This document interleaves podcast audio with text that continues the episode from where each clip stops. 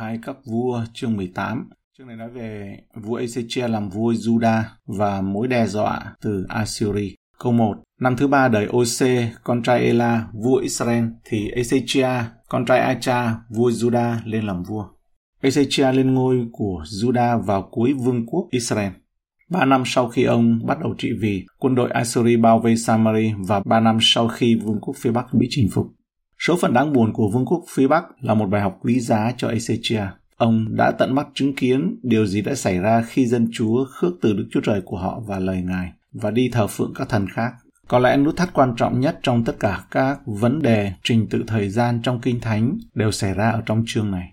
Mặc dầu có nhiều nỗ lực khéo léo cố gắng để giải quyết những khó khăn này, việc hài hòa các dữ liệu này vẫn là một vấn đề học búa. Vào năm thứ ba của OC, tức là năm 729 đến 28, tại vì trước công nguyên là đếm ngược. Vào năm đó Ezechia trở thành đồng nhiếp chính với Acha, nghĩa là Ezechia đồng cai trị với vua cha. Triều đại duy nhất của ông là bắt đầu vào năm 716-15 trước công nguyên. So sánh điều này với câu 13, trong đó năm thứ 14 của ông lên cương vị là người cai trị duy nhất, ờ, 716 cho đến 687, đám 6 trước công nguyên. Là một ngày mà có thể, tức là 701 trước công nguyên có thể xác minh được từ biên niên sử của Sancherib vua Assyri. Câu 2. Người được 25 tuổi khi lên làm vua và cai trị 29 năm tại Jerusalem. Mẹ người tên là Abi, con gái của Sachari. Ezechia là một trong những vị vua tài giỏi hơn của Juda và do đó đã có một triều đại lâu dài và hầu như được sự ban phước. Câu 3 đến 4a Người làm điều thiện trước mặt Đức Giê-hô-va y như David, tổ phụ người đã làm. Người phá hủy các nơi cao, đập bể những trụ thờ, đánh hạ các Asera.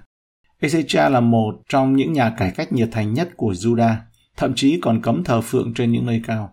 Đây là những bàn thờ phổ thông để dâng của lễ được dựng lên theo ý muốn của người thờ phượng, không theo sự hướng dẫn của Đức Chúa Trời. Chúa không bao giờ hài lòng về tập tục này, nhưng không một vị vua tốt nào khác có can đảm để ngăn cấm nó. Nhưng vua Ezechia ở đây đã làm.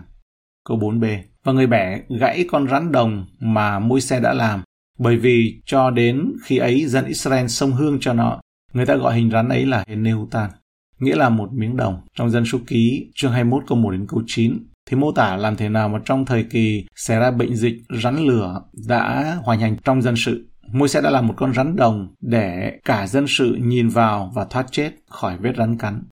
Lời tuyên bố này ở trong hai các vua cho chúng ta biết rằng con rắn bằng đồng đặc biệt này đã được bảo tồn hơn 800 năm và được tôn thờ là Nehutan. Chữ Nehutan có nghĩa là một miếng đồng. Ezechia vì quá sốt sắng đã đập vỡ cổ vật bằng đồng này và chấm dứt việc thờ hình tượng đối với cổ vật này. Con rắn bằng đồng này là một vật kỳ diệu, khi những người Israel nào đau yếu mà nhìn lên nó, họ sẽ được cứu chữa. Nó thậm chí còn là hình ảnh tượng trưng cho Chúa Giêsu Christ như chính Ngài đã nói ở trong răng chương 3 câu 14. Xưa môi xe treo con rắn lên nơi đồng vắng thể nào thì con người cũng phải bị treo lên giường ấy. Câu 15 hầu cho hay ai tin đến Ngài đều được sự sống đời đời. Đồng thời con người có thể lấy một thứ rất tốt và được Đức Chúa Trời đã từng sử dụng để biến nó thành một thần tượng hủy diệt. Cũng vậy, đôi khi những điều tốt đẹp trở thành thần tượng và do đó phải bị phá hủy. Ví dụ nếu cây thánh giá thực sự của Chúa Giêsu hoặc khăn liệm thực sự của Ngài khi mà họ khám phá được, khi mà con người khám phá được và những đồ vật này trở thành vật tiêu khiển cho thần tượng thì tốt hơn hết là những đồ vật đó nên bị tiêu hủy. Mặc dầu đó là một đài tưởng niệm thú vị nhưng nó phải bị phá hủy hoàn toàn bởi vì nó tạo ra sự cám dỗ cho việc thờ hình tượng. Ở đây, nếu có bao giờ trên thế giới này có một di tích của thời cổ đại nào có tính xác thực và không ai nghi ngờ về nó, một di tích đã tồn tại hàng trăm năm thì đó chính là con rắn mà môi xe đã tạo ra. Và hơn thế nữa, nó còn là một di tích trước đây sở hữu sức mạnh thần kỳ. Vì trong vùng đồng vắng, dân sự nhìn vào nó được cứu và khỏi chết. Nhưng bây giờ nó phải bị đập ra từng mảnh vì dân Israel đã đốt hương và thờ nó. Ngày nay dân sự Đức Chúa Trời cũng phải đề phòng việc thờ hình tượng. Có nhiều mối nguy hiểm của việc thờ hình tượng trong hội thánh hiện đại. Thần tượng hóa các nhà lãnh đạo, lấy giáo dục làm thần tượng, làm cho tài hùng biện của con người trở thành thần tượng, biến phong tục tập quán mục vụ trở thành thần tượng, biến các hình thức thờ phượng trở thành thần tượng. Tên Nehutan có nghĩa là đồng thau và là một cách một cái lối ví để giảm bớt đối tượng sự thần tượng hóa vật này. Vì vậy, Ezechia đã biến nó từ một vật mà người ta tôn thờ trở nên một đống kim loại vụn. Đó là nọc độc của sự thờ hình tượng của Israel đến nỗi con rắn bằng đồng khi nó chích còn tệ hơn cả ngọn lửa, cả rắn lửa chích nữa. Câu 5 đến câu 6 Ezechia nhờ cậy nơi Jehovah Đức Chúa Trời của Israel, nên trong các vua sau người hoặc trong những vua trước người chẳng có một ai giống như người. Người trương mến Đức Jehovah không xây bỏ Ngài, song gìn giữ các điều răn mà Đức Jehovah đã truyền cho môi xe. Ezechia là người duy nhất có niềm đam mê và nghị lực tin cậy cá nhân vào Đức Chúa Trời và thúc đẩy sự thờ phượng thật của Đức Chúa Trời. Điều này thậm chí còn đáng chú ý hơn khi chúng ta biết rằng cha của ông là Acha, là một trong những vị vua tồi tệ nhất của Judah. Hai các vua chương 16 câu 10 đến 20. Điều đáng chú ý là một người như Ezechia lại có thể là con trai của Acha. Tuy nhiên, chúng ta cần nhớ rằng suốt đời của ông đã chịu ảnh hưởng của Esai. Câu 7. Đức Giê-hô-va ở cùng người, hễ người đi làm sự gì đều được thành tựu. Vì Ezechia trung tín, tin cậy Đức Giê-hô-va nên Đức Chúa Trời đã ban phước cho ông một cách trọn vẹn. Nó hoàn thành một lời hứa từ lâu với David và con cháu của ông. Nếu họ vâng lời Đức Chúa Trời thì triều đại của họ sẽ luôn được an toàn. Theo như trong một các vua chương 2, câu 1 đến câu 4. Chép rằng, khi ngày của David hầu chọn, người truyền lệnh cho Salomon con trai mình mà rằng, ta hầu đi con đường chung của cả thế gian, khá mạnh dạn và nên người trượng phu. Hãy giữ điều Jehovah Đức Chúa Trời muốn con giữ, để đi trong đường lối Ngài và gìn giữ những luật pháp điều răn mạng lệnh và sự dạy dỗ của Ngài, y như đã chép trong luật pháp của môi xe, hầu cho con làm điều chi hay là đi nơi nào cũng đều được thành công. Và Đức Giê-hô-va sẽ làm ứng nghiệm lời Ngài đã phán về ta rằng, nhược bằng các con trai ngươi cẩn thận về đường lối mình, hết lòng hết ý theo lẽ thật mà đi ở trước mặt ta, thì ngươi sẽ chẳng hề thiếu người ngồi trên ngôi Israel. Câu 7b Người dễ nghịch với vua Assyri không phục vua ấy nữa. Vào thời điểm này, Assyri đã đủ hùng mạnh để chinh phục hoàn toàn vương quốc Israel ở phía Bắc. Tuy nhiên, vương quốc Judah vẫn đứng vững vì Đức Chúa Trời ban phước cho vị vua đáng tin cậy và biết vâng lời này. Ông đã rũ bỏ ách nô lệ và cống nạp mà cha ông đã quy phục và giành lại quyền thống trị hoàn toàn độc lập mà Đức Chúa Trời đã định đoạt trong nhà David. Về sau này, cd kia bị của trách vì tội nổi dậy chống lại vua Babylon.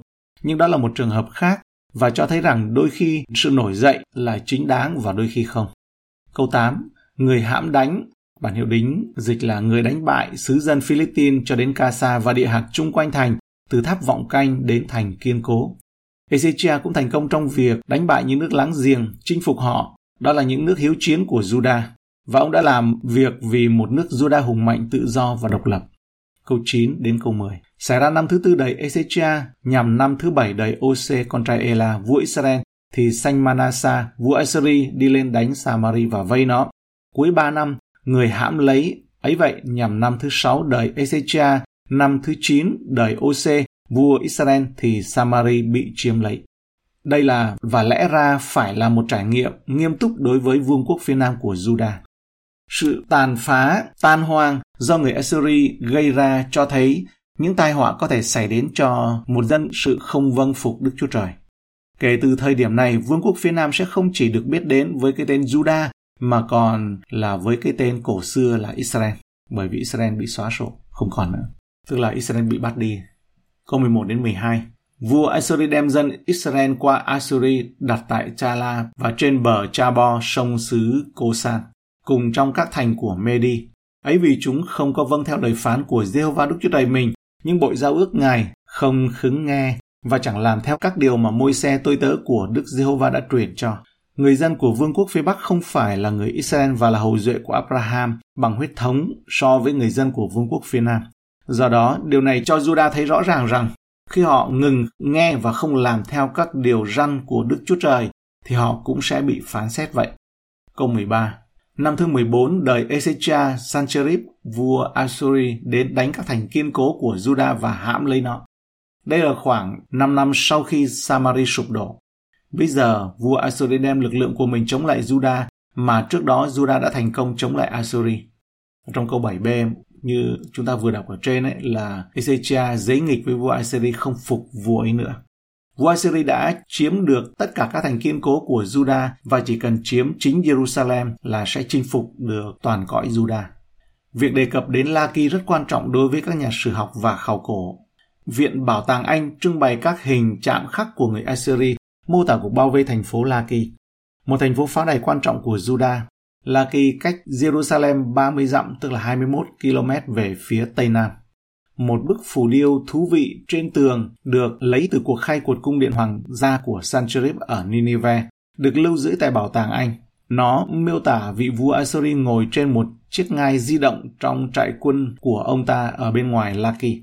Các tù nhân chiến tranh đang đi bộ, diễu hành và tất cả chiến lợi phẩm từ thành phố đang được trưng bày trên những chiếc xe bò. Các nhà khảo cổ học cũng phát hiện ra một cái hố ở Laki với phần còn lại của khoảng 1.500 thương vong có thể đến từ cuộc tấn công sau này của Nebuchadnezzar hơn 100 năm sau cuộc tấn công này của người Assyri. Câu 14 Ezechia vua Juda sai sứ đến Laki nói với vua Assyri rằng Tôi phạm lỗi, cầu vua lìa khỏi nước tôi, hãy vua đòi tôi điều gì tôi sẽ chịu. Vua Assyri bắt Ezechia vua Juda phải trả 300 ta lân bạc và 30 ta lân vàng. Đây là sự thiếu đức tin rõ ràng Mặc dầu có thể hiểu được về phía Ezechia, ông cảm thấy khôn ngoan hơn khi trả tiền cho vua Assyri và trở thành thần dân của người, hơn là tin tưởng Đức Chúa Trời bảo vệ Judah chống lại vị vua hùng mạnh này. Chúng ta có thể giả sử rằng Ezechia nghĩ rằng vì vương quốc phương Bắc mới bị chinh phục gần đây và tất cả các thành trì kiên cố của Judah đã bị chiếm, nên Đức Chúa Trời đã chứng minh rằng Ngài sẽ không can thiệp thay mặt cho Judah. Do đó, Ezechia cảm thấy mình phải tự mình làm điều gì đó. Có lẽ ý tưởng này đã được củng cố trong Ezechia khi ông nhớ đến sự gian ác của cha mình là Acha. Và khi ông cho rằng tội lỗi trước đây của họ, cho nên bây giờ Judah xứng đáng bị phán xét như vậy. Câu 15 Ezechia nộp cho người các bạc ở trong đền Đức Giê-hô-va và trong kho tàng của cung vua. Câu 16 Bây giờ Ezechia gỡ vàng của các cửa và cột đền thờ Đức Giê-hô-va mà chính mình người đã cẩn vào, rồi nộp hết cho vua Assyri.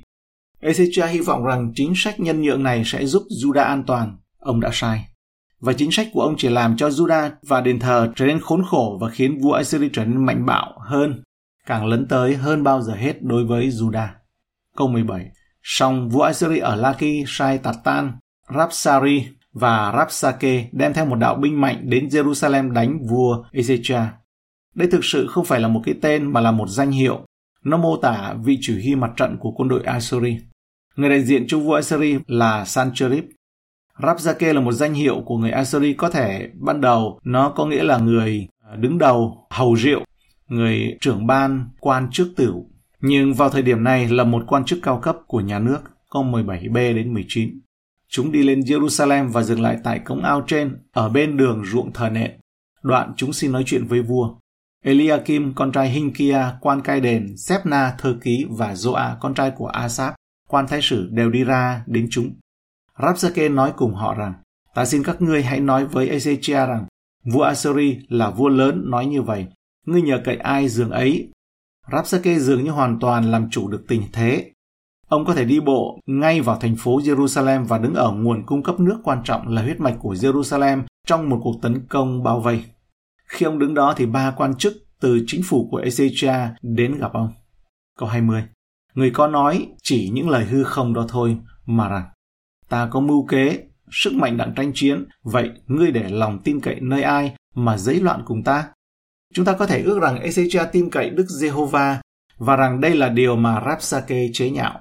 Thay vào đó, Ezechia đặt hy vọng vào liên minh với Ai Cập và Rapsake thì muốn ông mất niềm tin vào liên minh đó. Trong thời gian này, Ezechia bị cám dỗ rất nhiều để liên minh phòng thủ với Ai Cập dường như là quốc gia duy nhất đủ mạnh để bảo vệ Judah chống lại quân Assyri hùng mạnh. Là một nhà tiên tri, Esai đã làm mọi thứ có thể để ngăn cản Ezechia và các nhà lãnh đạo của Judah đặt niềm tin vào Ai Cập. Trong Esai chương 19 câu 11 đến 17, chương 20 câu 1 đến câu 6, chương 30 câu 1 đến câu 7 đề cập đến điều này.